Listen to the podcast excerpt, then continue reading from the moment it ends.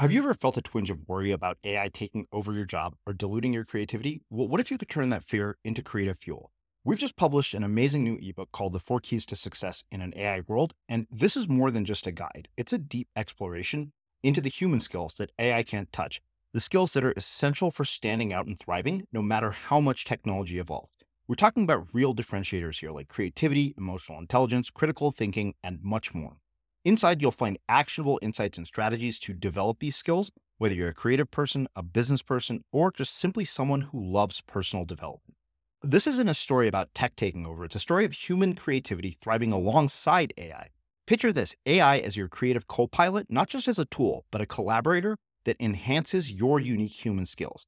The 4 Keys ebook will show you exactly how to do that and view AI in a new way that empowers you instead of overshadows you. Transform your creative potential today.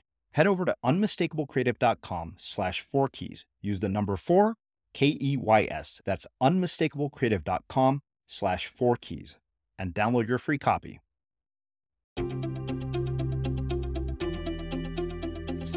I'm Srini Rao, and this is the Unmistakable Creative Podcast, where you get a window into the stories and insights of the most innovative and creative minds who've started movements, built thriving businesses, written best-selling books, and created insanely interesting art. For more, check out our 500-episode archive at unmistakablecreative.com. Hold up. What was that? Boring. No flavor. That was as bad as those leftovers you ate all week. Keke Palmer here. And it's time to say hello to something fresh and guilt-free. HelloFresh. Jazz up dinner with pecan-crusted chicken or garlic butter shrimp scampi. Now that's music to my mouth. HelloFresh. Let's get this dinner party started. Discover all the delicious possibilities at HelloFresh.com. Quality sleep is essential. That's why the Sleep Number Smart Bed is designed for your ever-evolving sleep needs. Need a bed that's firmer or softer on either side? Helps you sleep at a comfortable temperature? Sleep Number Smart Beds let you individualize your comfort, so you sleep better together. J.D. Power ranks Sleep Number number 1 in customer satisfaction with mattresses purchased in-store. And now, save 50% on the Sleep Number Limited Edition Smart Bed for a limited time. For J.D. Power 2023 award information, visit jdpower.com/awards. Only at a Sleep Number store or sleepnumber.com. One size fits all seemed like a good idea for clothes. Nice dress. It's a T-shirt. Until you tried it on. Same goes for your healthcare. That's why United Healthcare offers a variety of flexible, budget-friendly coverage for medical, vision, dental, and more. So whether you're between jobs, coming off a parent's plan, or even missed open enrollment, you can find the plan that fits you best. Find out more about United Healthcare coverage at uh1.com. That's uh1.com. Hey, it's Ryan Reynolds, and I'm here with Keith, co-star of my upcoming film, If, only in theaters May 17th. Do you want to tell people the big news? All right, I'll do it. Sign up now and you'll get unlimited for $15 a month and 6 months of Paramount Plus Essential Plan on us. MintMobile.com/switch. Upfront payment of $45 equivalent to $15 per month. Unlimited over 40 gigabytes per month. Face lower speeds. Videos at 480p. Active Mint customers by 531.24 get 6 months of Paramount Plus Essential Plan. Auto renews after 6 months. Offer ends May 31st, 2024. Separate Paramount Plus registration required. Terms and conditions apply if rated PG. There's never been a faster or easier way to start your weight loss journey than with PlushCare. PlushCare accepts most insurance plans and gives you online access to board-certified physicians who can prescribe FDA-approved weight loss medications like Wegovy and ZepBound for those who qualify. Take charge of your health and speak with a board-certified physician about a weight loss plan that's right for you. Get started today at PlushCare.com/weight loss. That's PlushCare.com/weight loss. PlushCare.com/weight loss. As creators, we're always on the move. Whether it's a live podcast event, a pop-up shop, or a workshop, we're constantly interacting with community, and that's where Tap to Pay on iPhone and Stripe comes in. Imagine this. You're at a live event, a listener loves your merch, or a participant wants to sign up for your course on the spot. With Tap to Pay on iPhone and Stripe, you can accept their payments right there and then, right from your iPhone, so there's no extra hardware or no delays. Total game changer. It's not just for creators. Any business owner can do this. It's about making transactions smoother and much more personal, growing your business in your way. We've been using Stripe for our products and courses for a long time, and now with Tap to Pay on iPhone, you can take your business to the next level too. So visit stripe.com/tapiphone to learn more. Remember, folks, with Tap to Pay on iPhone and Stripe, your business is always at your fingertips. Michael, welcome to the Unmistakable Creative. Thanks for taking the time to join us. Thank you so much for having me. I appreciate it. Yeah, my pleasure. So I came across you because you wrote in and you had this really, really awesome story. And you also happen to have shows on the CWTV, which, you know, most people may not know this, but I have the pop culture taste of a teenage girl. So I love the CWTV. So that aside, can you tell us a bit about yourself, your story, your journey, your background, and how that has brought you to what you're up to in the world today? Yeah, absolutely. Well, you know what? Actually, I am one of those very lucky people that found what they love to do early in life. And I think that's what it's really guided my path. You know, like a lot of kids, I got a magic set for Christmas. And I think unlike, you know, everything else I got that year, that magic set was just, it was just the focus. It was just, for some reason, I was drawn to it. Everything else kind of disappeared underneath the tree, if you pardon the expression. And I was instantly taken by magic. And so that was it. I was hooked. And it's funny looking back on it to think I knew what I wanted to do with my life at 5 years old. But I did. I knew I wanted to be a magician. So I got this magic set. And, you know, at five, you know, it's even challenging to open it up, read it, learn it, perform it. So it was difficult. I remember I had an older cousin who stopped over for the holiday. And he would read it and he would kind of help me with it. And when he would perform some of the tricks, I remember feeling amazed and I was just taken with it. So, and my parents instantly saw how much I loved it, and they were very supportive. You know, they, you know, I don't think they ever imagined I wanted to make it a career at that point, but anything that I was excited about, they were very encouraging. So I had this little magic set, and every year for birthdays or for, you know, other holidays, for other Christmases, I would get other magic sets. And it was like, it started me down the path. And I couldn't get enough information. I wanted to learn everything that I could about it. And to this day, I'm very much the same. I'm 30 years into this now, and I'm still an eternal student of what I do. And I hope I always stay that way. And that's the great thing about magic, just to give you a little sidebar. There is so much information out there about magic. I don't think you ever reach the point where you go, I've learned everything. And to me, that's tremendously exciting. Somebody told me once, and I haven't verified this, but somebody said that there's more books, excuse me, somebody said that there's more books written about magic than there are medical books, which is pretty amazing and a little scary if you think about that. But anyways, so... You know, I was taken with magic, and I became very goal-driven, and I wanted to learn everything I could. And remember, this was in a time before YouTube or the internet or, you know, even the hundreds of cable channels that we have. So if you wanted to learn something, you had to dig deep. You had to go to libraries. You had to, you know, I would scour the TV listings. Every Saturday when the newspaper would come for the following week, I would go through the TV section and I would go show by show and see if a magician would be on, excuse me, that I could watch. And I would tape them. I set a VCR tape and tape them. And I just couldn't get enough information about what I wanted to do.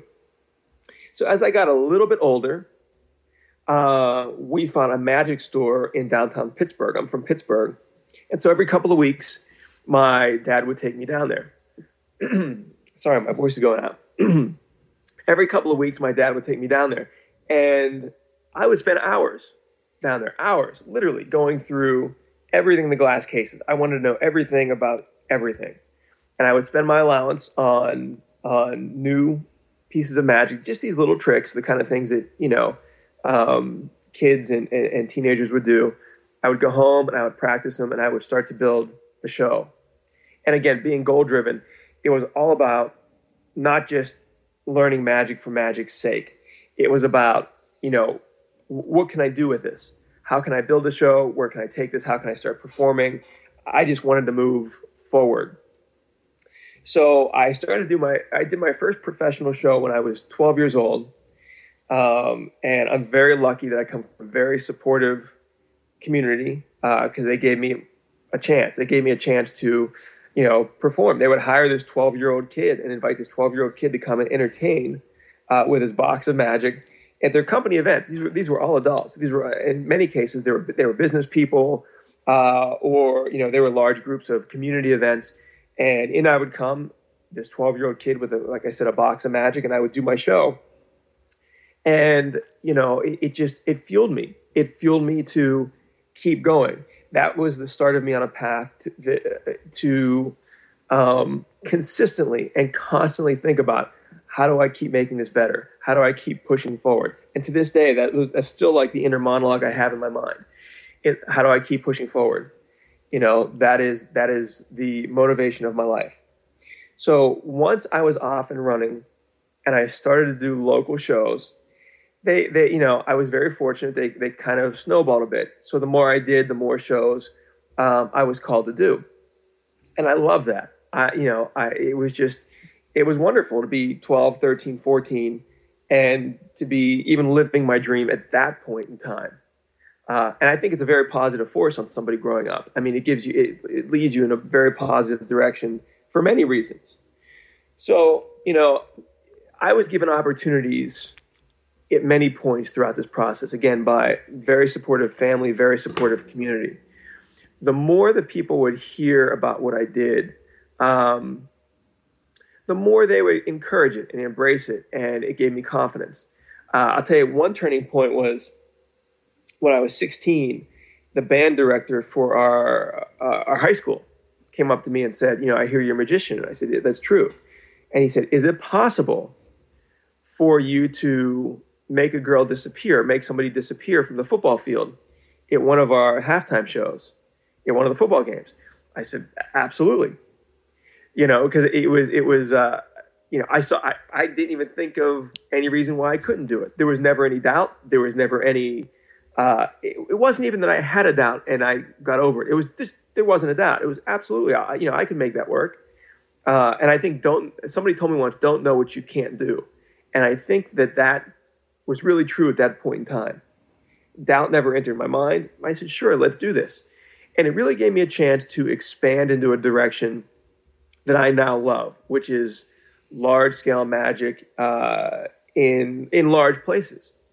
So I would get permission to get out of school, to get out of classes, and I'd get onto the wood shop where the students would build this illusion that I was kind of directing them to build, supervised by the wood shop teacher. And, you know, how many kids at 16 have a chance to, you know, kind of direct building this large-scale, you know, prop? On the school's time, and they were, again, they obviously covered the cost of all the materials and everything for that. So it was a wonderful opportunity, and we did it. We took it out to the football field. I was very nervous. You know, there were hundreds and hundreds of people out there for this game, and it worked. And the girl disappeared. And I remember the audience just responded. They just they cheered, and I got chills. You know, It was an amazing experience. It was a life-changing experience. And again, it was one of those kind of road markers where you go, okay, where do I go from here? How do I build on this? You know, again, climbing that mountain, it wasn't about just staying at the same level. It was, we've done this. Where do I go now? So I started to save everything that I earned from all the shows that I was doing with the goal of building my show in a large direction. I wanted to move forward and do more things like that football illusion, big pieces, making people appear, making people disappear, things of that nature. Again, which is kind of rare for somebody in their teens. But again, don't know what you can't do. So I just figured, you know what, I'm going to do this. Never even questioned it. So I saved up, you know, the money from the shows, and I did a lot of research through you know, asking any source that I could, making phone calls. There were monthly magic magazines. There still are. And I would go through them and look for anybody who might be a good person to contact. And I found a builder, and he built my first illusions. And so I started to add these larger pieces to my show. You know, one of the first things we did was we cut a girl into 4 pieces and mixed her up and put her back together in this kind of mixed up way. It's one of the classic illusions in magic. And I loved it. I loved having a chance to do that. And every couple of months, you know, I would figure out what's the next thing. And I started to build a show. I did a show in high school, in the high school auditorium when I was a senior, where we kind of debuted all these illusions. Then I did a show when I was in college, when I was a freshman, where we kicked it up a notch, as they say, and I put more things in the show. And then all throughout college, it was the same thing. It was, okay, when I graduate from college, I want to do an even bigger show. So my senior year in college, we staged a much bigger show at one of the theaters in downtown Pittsburgh with many new illusions. By that point, I had designed probably 10 or 12 brand new illusions, things that people hadn't seen before. And I'd spent my college years working and doing shows, you know, obviously, and having these things built and constantly expanding my show. So by the time I was a senior, we had a show filled with, you know, appearing motorcycles, and I would levitate in the air. And we even did this piece where I would get chained up to this frame between these two walls of steel spikes. And if I didn't escape in time, the spikes were thrust at me at 50 miles an hour. So it was a pretty, you know, we tried to make it pretty spectacular. So by a senior in college, that's the show that we were doing. So again, it was a never ending, nonstop journey of how do I continue down this path? Wouldn't have done it, couldn't have done it if it wasn't for, again, the community that I came from and giving me the constant belief that this is something that I could do. You know, and as college kind of ended and I figured, okay, what am I going to do from here? How do I keep going forward? I became very proactive to that end.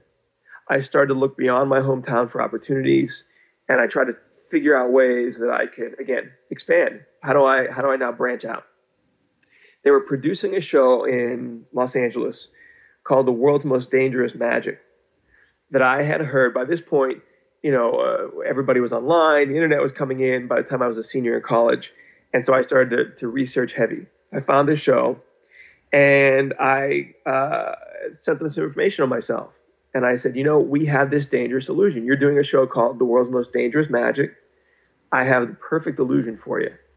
And I kind of pitched them on the idea of that big spike escape that we have. And, you know, I said, and one of the maybe interesting things might be is that I'm 20. So I don't know how many, 20-year-olds you're going to have on the show. And they thought that was kind of interesting. So they had me send them a videotape. And I'll tell you, it's a classic kind of story of persistence that I think everybody needs to learn. I sent them the videotape, and I never heard back from them. And so I called them, and they said, yeah, we'll get to it.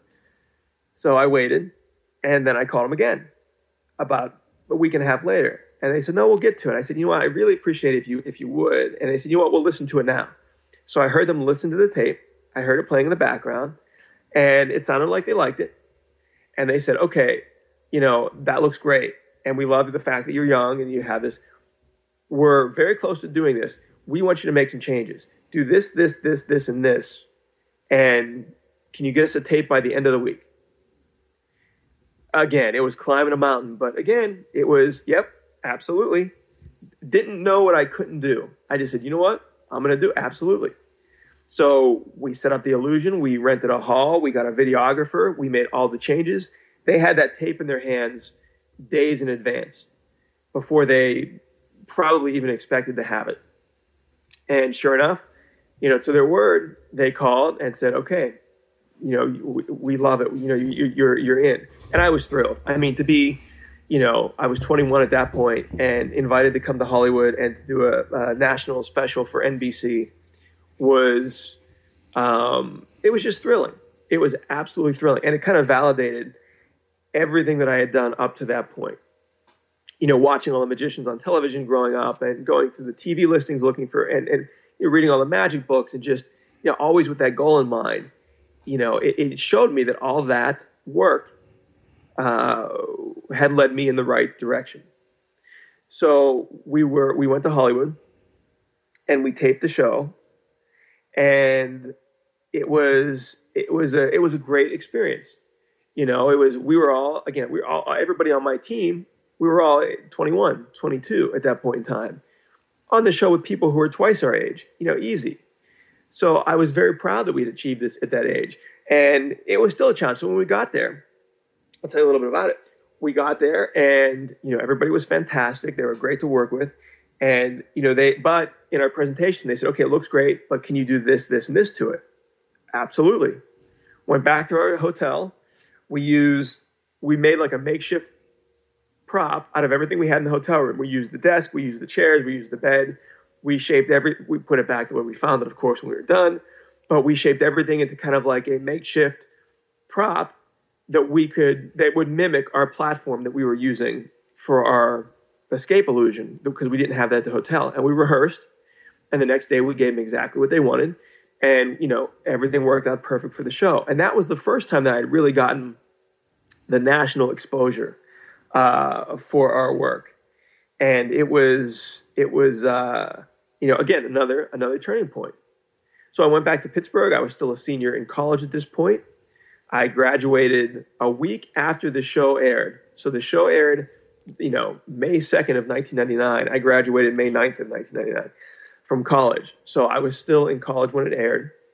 And once I graduated with my degree in marketing, it was all about, okay, now let's go out to California. I had already got a little taste of it, and I want to combine magic and television. That's my goal. That's the next step in climbing this mountain, is magic and television. And, there was no question to me that to reach the audience that I wanted to reach, that's what was needed to be done.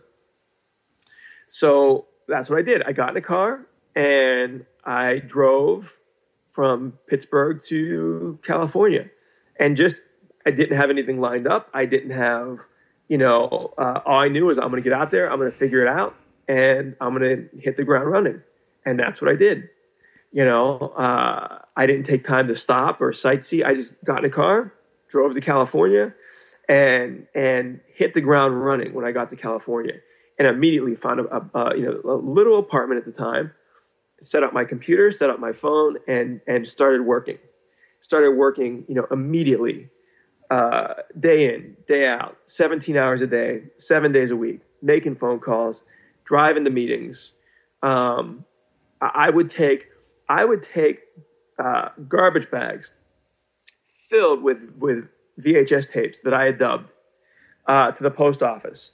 Hundreds of VHS tapes, because back in those days there was no YouTube, no online video. This was even before DVDs were, available to burn in your own home, create in your own home. And I would mail out videotapes by the hundreds to people to, again, get the message out on what I was doing. Excuse me, to get the message out on what I was doing. And, I was very, very proactive with it. And when you move to Los Angeles, I think a lot of people will tell you this, you become a small fish in a very big pond. You literally have to start over, because it's an enormously competitive market out here. Everybody out here is trying to do the same thing. Thousands of people come here, daily to try and do the same thing. And to get in the doors to see the people, to make the proper contacts are challenging, because so many people are trying to do that. Not that everybody's trying to do magic, but just to try and make the proper connections. It is, you talk about climbing a mountain, it is climbing a mountain. And it's not something that you do overnight. For me, it took several years of, really working to get a foothold in everything in the business out here, to meet enough people, to show them what I do, to really understand how everything works.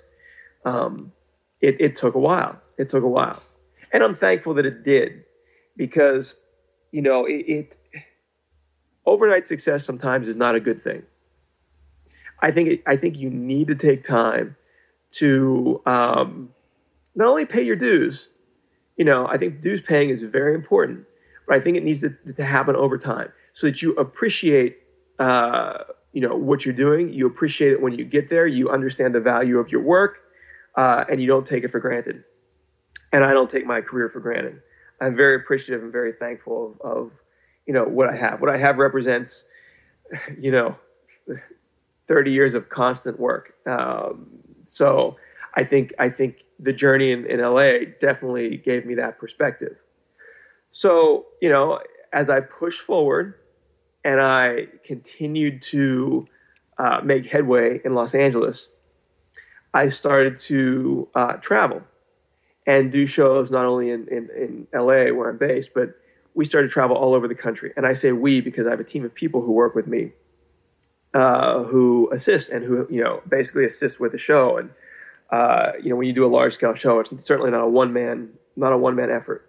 So I began to travel all over the country, and I love it because I get to meet people everywhere and really share our magic with people everywhere. And it's become, you know, such an enjoyable experience. So I'm living the dream, as they say. You know, it wasn't an easy, it wasn't an overnight process, but you know, it was a step-by-step process over a lot of time, over a lot of trial and error to learn what worked and what didn't work. And, you know, I eventually was able to get there. And I think that's the key. The key that I would tell anybody is stay on the path. Just stay on the path. Don't know what you can't do. And if it's what you really want to do, if you stay on the path, you will get there.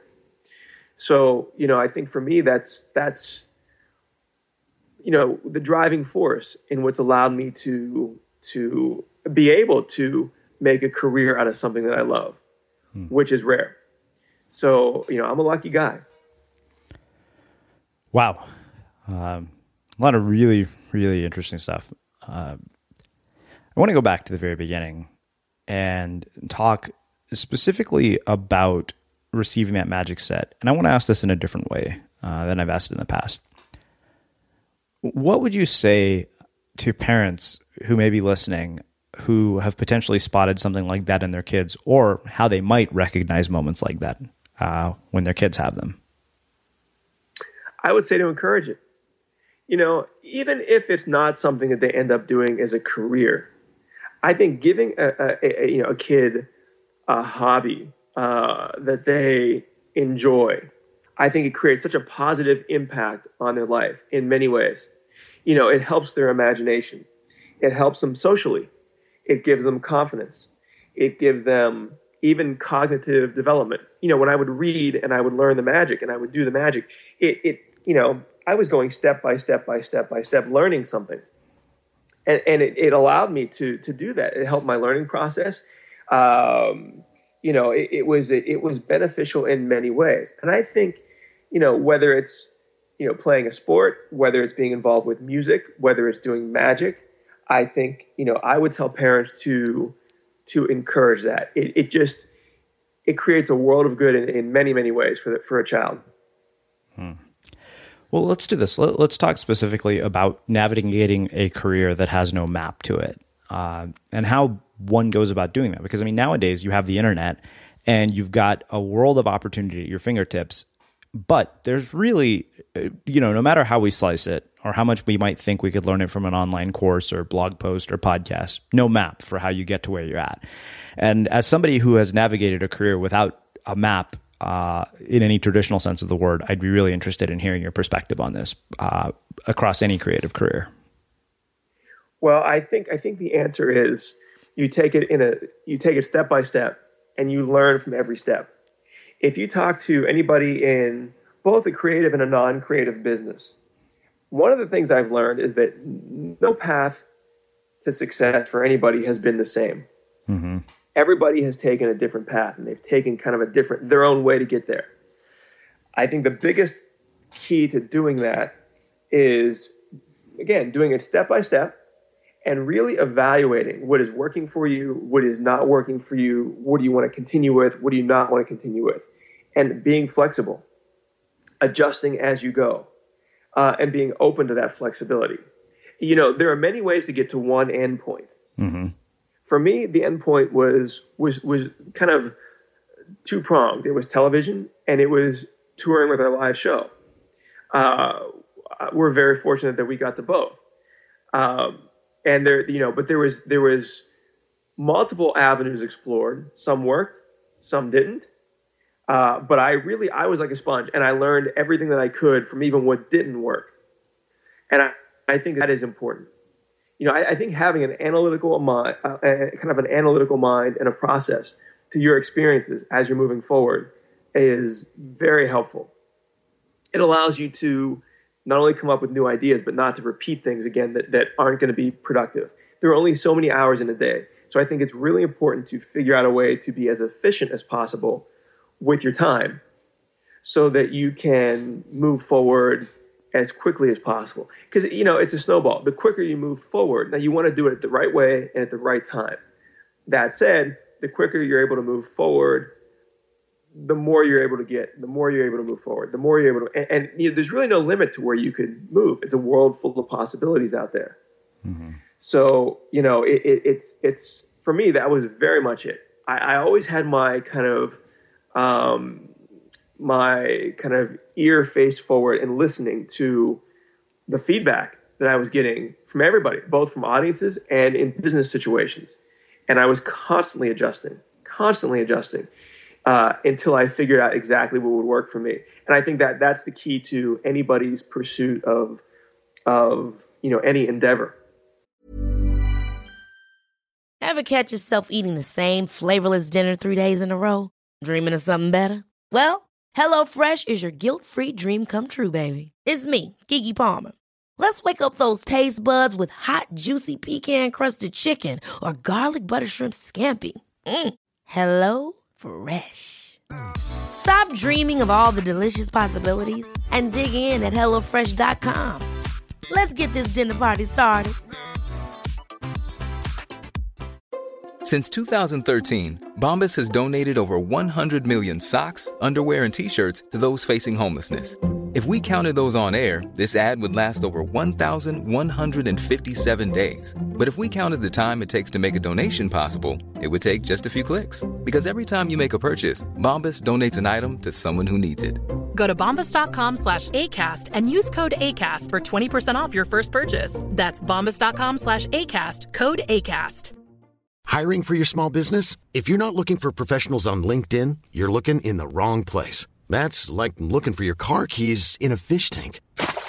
LinkedIn helps you hire professionals you can't find anywhere else, even those who aren't actively searching for a new job but might be open to the perfect role. In a given month, over 70% of LinkedIn users don't even visit other leading job sites. So start looking in the right place. With LinkedIn, you can hire professionals like a professional. Post your free job on linkedin.com/people today. Millions of people have lost weight with personalized plans from Noom. Like Evan, who can't stand salads and still lost 50 pounds. Salads generally for most people are the easy button, right? For me, that wasn't an option. I never really was a salad guy. That's just not who I am. But Noom worked for me. Get your personalized plan today at Noom.com. Real Noom user compensated to provide their story. In 4 weeks, the typical Noom user can expect to lose 1 to 2 pounds per week. Individual results may vary. Quality sleep is essential. That's why the Sleep Number Smart Bed is designed for your ever-evolving sleep needs. Need a bed that's firmer or softer on either side? Helps you sleep at a comfortable temperature? Sleep Number Smart Beds let you individualize your comfort, so you sleep better together. J.D. Power ranks Sleep Number #1 in customer satisfaction with mattresses purchased in-store. And now, save 50% on the Sleep Number Limited Edition Smart Bed for a limited time. For J.D. Power 2023 award information, visit jdpower.com/awards. Only at a Sleep Number store or sleepnumber.com. As creators, we're always on the move. Whether it's a live podcast event, a pop-up shop, or a workshop, we're constantly interacting with community, and that's where Tap to Pay on iPhone and Stripe comes in. Imagine this. You're at a live event, a listener loves your merch, or a participant wants to sign up for your course on the spot. With Tap to Pay on iPhone and Stripe, you can accept their payments right there and then, right from your iPhone, so there's no extra hardware or no delays.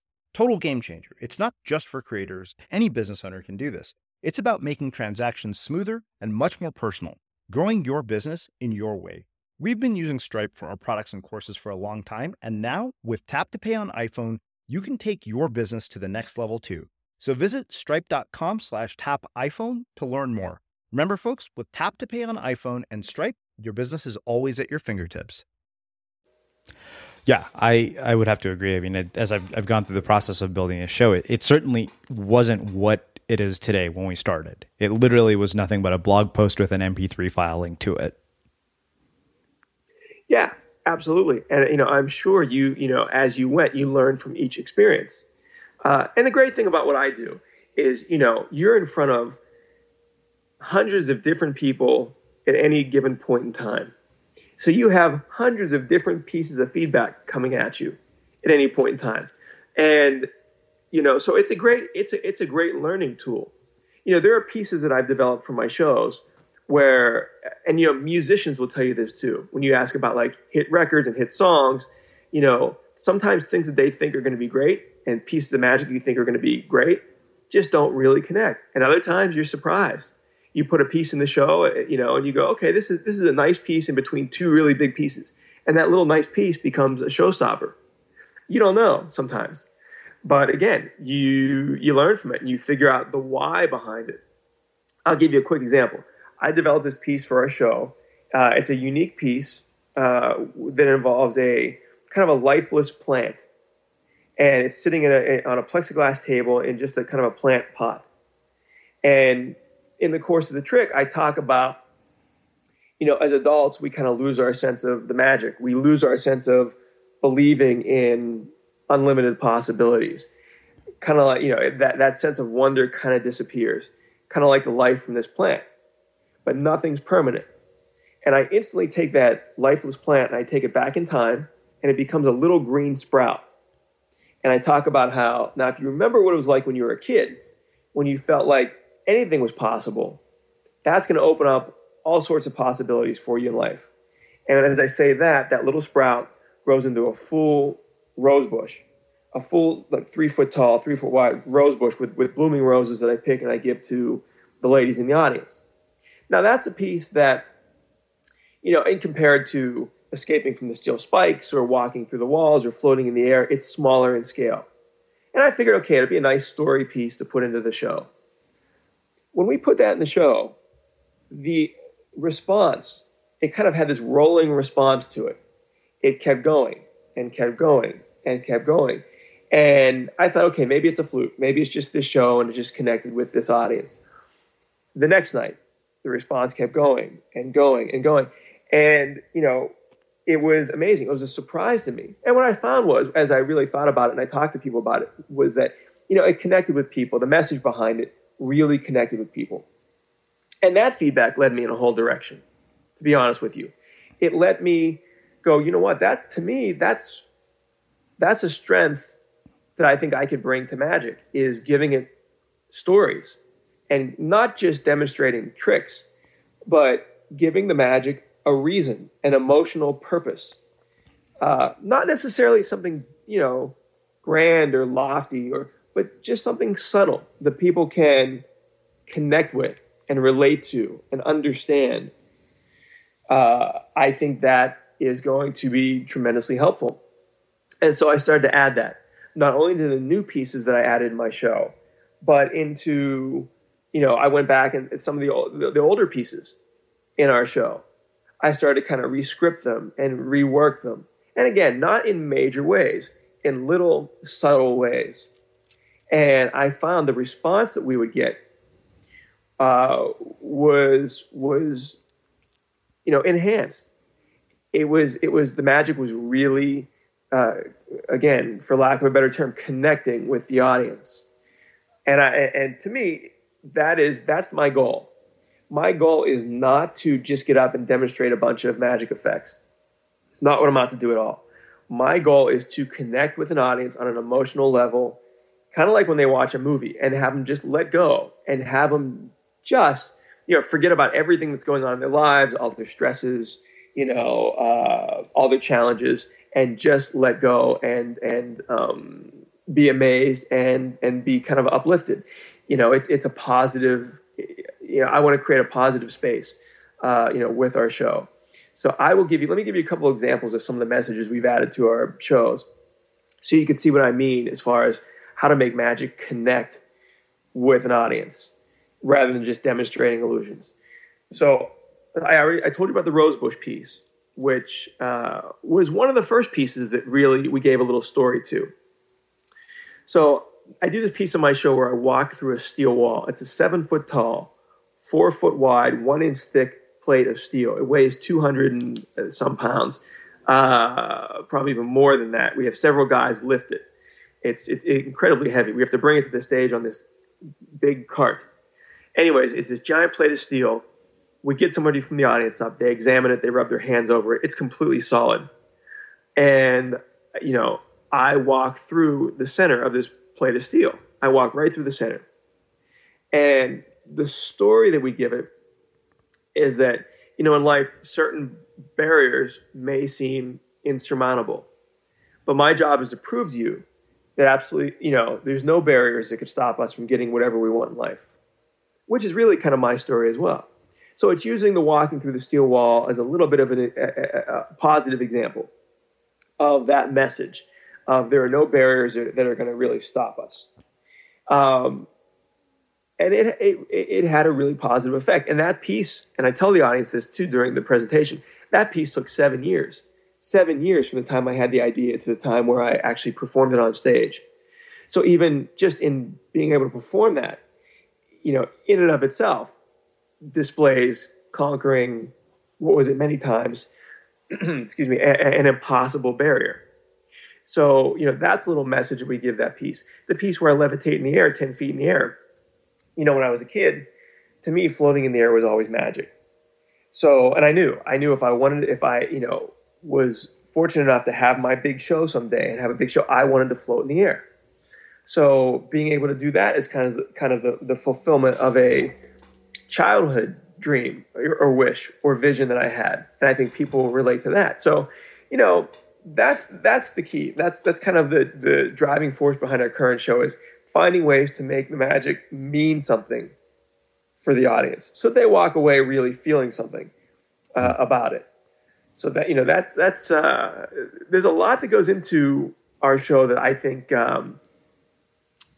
that, you know, even people don't realize, but I enjoy the process. Okay, so yeah, as you've been telling these stories, one of the things that has kept coming up over and over for me is that it seems to me that you have had this continual inner monologue of possibility throughout the entirety of your life. And what I'm interested in is how we start to change the monologues in our own lives to be ones of possibility instead of ones of fear and limitation. I think the key is finding something that you know, are dedicated to, something that you love to do. You know, I also think it's building up a strength.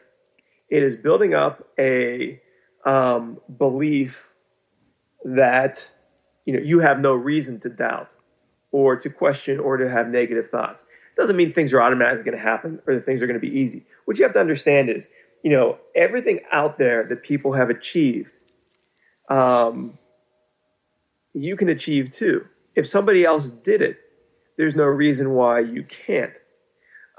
You may achieve it slightly differently. You may achieve it in your own way. But, you know, I think sometimes people's biggest barrier, you know, is their, to your point, their own inner monologue, you know, their own self-doubt. They might as well have a giant steel wall in front of them that they're trying to walk through. And it's such an, you know, intangible thing. But it sometimes it's just, it's so limiting to people. I think people need to realize that, you know, there is nothing holding them back. There isn't. They're going to face challenges on the road. They are. They are. I have. Everybody has. But that's okay. That doesn't mean that you're on the wrong path. That does not going to work. It's about being flexible. You know, it's like, you know, when you fly on an airplane, you see the wing kind of flexing, right? You see it kind of moving and bowing with the air. It's okay. It's what it does. You know, you're perfectly safe and you're going to get there. You're going to get exactly where you're going. I think that is, you know, I think they stop short too soon. You know, what they need to realize too is you never know how close you are. I've talked to many people in this business who have kind of wanted to, you know, leave Los Angeles, move back home, do something different. And that's fine if that's what you want to do. But, you know, you never know how close you are to getting what you want. The next day that phone could ring and, you know, that life-changing moment could happen. That life-changing opportunity could happen. And it's happened to people. you know, I've heard interviews and I've talked to people who've had major successes in various businesses who said, you know, I was just so close to, you know, considering something else to do. And then my phone rang, or then I found this opportunity and it finally happened. It finally came through. I think having that sense of possibility and not foregoing that sense of possibility is the key to having that positive inner monologue. Hmm. I think, you know, that is the key, possibility, knowing at any given moment it is possible, even when things seem really difficult. You know, it is like, it's like the dips and valleys, you know, the peaks and valleys in a roller coaster. You know, sometimes you go down, you know, you're going down and it's a tough time, but instantly you're going to shoot back up again. And you are, you just simply are. So, you know, people need to keep that in mind. I think keeping that positive sense of possibility is the key. Mm. And it's been proven, by many, many people. And having that inner monologue, I got to say, is a positive inner monologue is incredibly, incredibly important to success. It is incredibly important to success.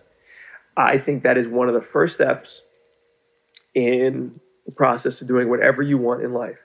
Again, for me, I was young. I was young and I came from a positive family and a supportive community. It wasn't even a question of having to make a conscious decision. There was no negativity there. And so I just moved forward. That just shows you that, you know, when you don't have any kind of limiting thoughts, you just do it. You just do it. And I think adults lose that. And I think they need to remember that. Hmm. So one other question for you before we start to wrap things up. One of the things that's interesting to me is that your whole approach to this, you know, from the time you were in high school has been this sense of a show and a larger than life vision, like really big illusions and really big things.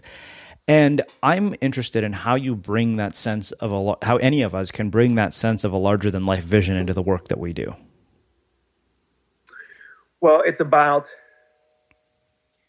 not limiting yourself. I will give you an example, and trying to find places where you might be able to exceed where other people haven't gone before.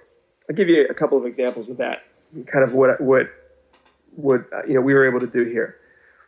About 8 or 9 years ago, I had that exact question to myself. How can I expand in a larger than life, you know, direction? How can I move in a different direction, but a really big direction? What can I do? And I decided I wasn't going to, there was no wrong answer to the question. Nothing was off limits. Nothing was off limits. And quite honestly, let me just interject this. I started to write stuff down, and you'd be surprised at, you know, when you kind of go in with that premise that nothing's off limits, you'd be surprised at the ideas you come up with. You'd be surprised. And there are ideas in my notebooks and on my lists that I'm really looking forward to getting to, and I hope I get a chance to get to it someday. But anyway, so I started to kind of answer that question and figure it out and look at the world and go, where can I take this? Where can I take this? And we found, to me, one of the biggest performing venues in the country, in the world, are these stadiums. You know, these football and baseball stadiums where you have tens of thousands of people.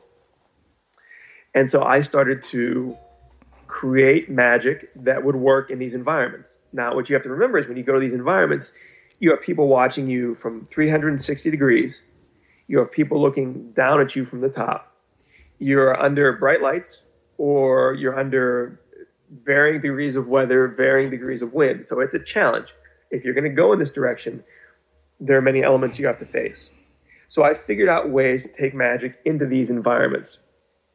And then I began to present this to, you know, the stadiums and, you know, kind of describing to them, you know, why the magic would work and how we would make it work and what we were going to come in and do. And we began to do these shows in stadiums, for halftime shows for football games, for NFL halftime shows, for NBA playoff games and arenas, for Major League Baseball teams. And it was great. It was thrilling. And we've now done about 15 stadium shows over the year. The biggest one we did, we were surrounded by 70,000 people. And, you know, talk about the fulfillment of trying to take magic or whatever you do in a large direction. For me, that was definitely, you know, it, or at least one of the endpoints of that goal was to do that, because I knew we were taking magic to a place where it hadn't gone before. And I knew we were taking magic to a place that was larger than where magic is normally presented. You know, and I knew we were doing it in our own way and being different with it. So I would tell people much along those lines, sit down, come up with numerous ideas of where you want to go. You know, what do you want to do? Where do you want to take this? And why do you want to take it there? And again, no ideas off limits. Nothing is too crazy or out there. And there's no wrong answer to the question.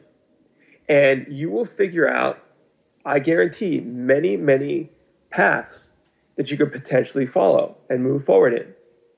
And I think that is essential in no matter what you are doing. It doesn't have to be magic. It doesn't have to be entertainment. It can be anything. If you think of any major accomplishment of anybody, it's all because they sat down and they figured out, you know, the path they were going to take to do it. And they didn't limit themselves. You know, diseases that have been cured that for years were, you know, it didn't stop people. And they thought in different directions. And they thought in new directions. And they, you know, it's the same thing. It's the same thing. You know, obviously their work in that direction is so much more vitally important than anything that I can do. But, you know, the thought process and the dedication and the conviction behind it is much the same as anybody who's trying to climb a mountain in their chosen field. So, you know, when we went to, I'll give you another example. When we went to Washington, D.C. a couple years ago, I levitated a girl above a float. I levitated a girl above a float in the 4th of July parade in Washington, D.C. And 250,000 people were lining the streets. And we made a girl float as the float was moving down Constitution Avenue. And it was the first time a magician was ever invited to perform in the parade. And it was certainly the first time somebody was, you know, made the float above this float in a moving parade. But again, I wanted to figure out a way to take magic to, you know, a large audience in a large way. And there was nothing in my mind that said, no, that's not going to work. That's not going to work. You know, you just did it. You just move forward and you figure, and it was very challenging. I mean, it took months of work to solve the problems. And every time you would figure out one issue, another issue would come up. But it was, as I said earlier, it was staying on the path and getting it done. And I think that the biggest thing I could tell people about moving in a large scale direction is not limiting what they think may or may not be possible. We wouldn't have, you know, people wouldn't have walked on the moon if they wouldn't have thought big. You know, those guys who did that just never thought that they just knew that they were going to go for it, and they did. So don't limit yourself is the biggest thing I could tell people. Hmm. All right. So I have one question just out of morbid curiosity, and we'll wrap things up. You said before we hit record, I could ask you anything except how the magic works. Yes. So what is this about? I'm just curious about this unspoken code or, you know, a spoken code between magicians that you don't reveal your secrets. Where does that come from? What is it all about? You know, I mean, is that one of the things that just ties magicians together as a tribe? Well, you know, most of the times people think that has to do with magicians protecting their secrets so that we'll continue to work. That's not the case. I think there's more than enough material out there to, you know, create content to have a show with and to amaze an audience with. I think what magicians are trying to prevent, and certainly what I'm trying to prevent, is robbing people of being amazed. Uh-huh. Yeah, to a degree, you know what, there are trade secrets. And like in any, you know, in any endeavor, you know, you don't want your trade secrets getting out. But in the case of magic, you realize that when the secrets get out, you're not robbing the magician. You're robbing the audience because they can't be amazed anymore. There are very few things in life that give us that sense of complete amazement and wonder. Very few things. You and I will go through our day today and probably not feel amazed most of the day, if at all. Mm-hmm. When you watch magic, you get to feel amazed. And I think when you learn how it's done, you're completely robbing, yourself of that. And I think that's that's to me, if you ask me, why don't I want people to, know how the magic works? For me, that's the biggest reason. Hmm. I could always come up with a new illusion to replace one that somebody might think that they know. But trust me, it's much more fun not knowing. I'll tell you this, I've been doing magic for so long. I've been doing magic for 30 years. It's hard to be amazed anymore because you think like a magician. I wish I could turn that off for a little bit. You can't watch, if you talk to film directors or musicians, they'll tell you the same thing where they start to, kind of decode and decipher and kind of dissect what they're watching. They, and for a magician, I think it's very true. You start to figure out the pieces of what's making the magic work. And it's very rare for a magician to be amazed. And I wish I could. I wish I can go back to feeling like that 5-year-old kid who got the magic set, because it's a great feeling. So that's the thing. Are some people holding their secrets because they want to keep their own personal secrets? Well, I think that's also a part of it. I think, of course, but on a larger scale, it takes the air out of the balloon for the entire art. It's like, would you want to go see a movie if they put in the movie theater, the end of the movie, if they had the end of the movie playing on a monitor as you walked into the theater, would you really want to sit through the 2 hours of that movie? No, they just took all the air out of it. They just took all the fun out of it. And I think that's the key to, to not knowing the secret, is that you don't want to, it ruins the experience for the audience. And therefore, it makes it a lot less fun for the magician because we like to see people be amazed. Hmm. So to me, that's the motivation behind that. Awesome. Well, I think there are a lot of profound life lessons and creativity lessons in that. So I'm really glad I asked the question because it brought up a lot of things for me to think about. So I'm going to finish with my final question, which is how we finish everything here. What do you think it is that makes somebody or something unmistakable? I think it is doing things, having people do things in their own way. I think, there are so many people in the world. I think when somebody finds their passion and they do it in their way, they have something that cannot be duplicated by anybody or anything else. And I think that's the key. I think finding your passion and doing it as you, doing it in your way. If you're a musician, if you're a magician, if you're an actor, if you're a writer, if you are, an accountant, a truck driver, whatever you are. Find your passion and do it in your way. And, you will not only have much more fun in life, but I guarantee you, it'll be a much more positive experience, and you will inspire other people along the way in ways that you probably don't even realize at the time. Hmm. So I think that's the key. Well, this has been great, Michael, I'm really glad you emailed me. I mean, this has been a lot of fun and really entertaining and insightful. And I really appreciate you taking the time to join us and share your story with our listeners. It was my pleasure. Thank you so much for your time. And I hope, hope everybody enjoys our interview. And by all means, if anybody ever has any questions, find me online. I always love to hear from everybody. Awesome. And for everybody listening, we'll wrap the show with that. If you like what you heard, the greatest compliment you could give us is to share the show with a friend and let people know what you think by leaving a review on iTunes. Thanks for listening to The Unmistakable Creative.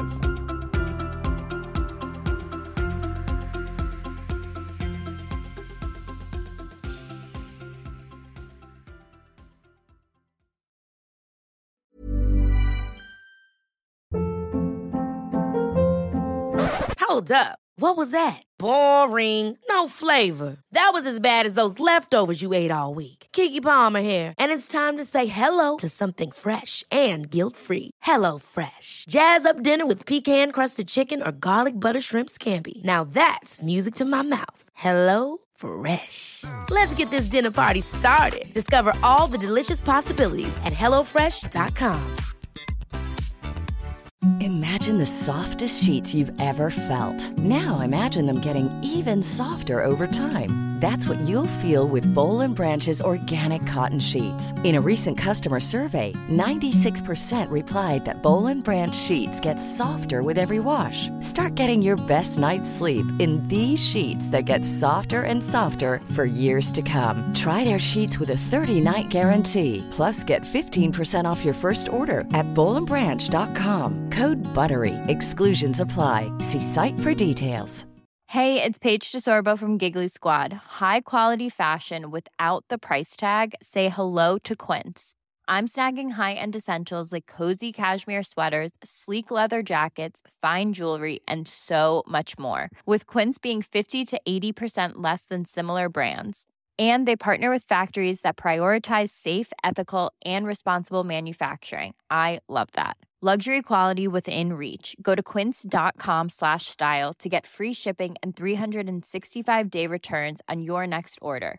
Quince.com/style. Have you ever felt a twinge of worry about AI taking over your job or diluting your creativity? Well, what if you could turn that fear into creative fuel? We've just published an amazing new ebook called The 4 Keys to Success in an AI World, and this is more than just a guide. It's a deep exploration into the human skills that AI can't touch, the skills that are essential for standing out and thriving, no matter how much technology evolves. We're talking about real differentiators here, like creativity, emotional intelligence, critical thinking, and much more. Inside, you'll find actionable insights and strategies to develop these skills, whether you're a creative person, a business person, or just simply someone who loves personal development. This isn't a story about tech taking over. It's a story of human creativity thriving alongside AI. Picture this, AI as your creative co-pilot, not just as a tool, but a collaborator that enhances your unique human skills. The 4 Keys ebook will show you exactly how to do that and view AI in a new way that empowers you instead of overshadows you. Transform your creative potential today. Head over to unmistakablecreative.com/4keys. Use the number 4, K-E-Y-S. That's unmistakablecreative.com/4keys and download your free copy.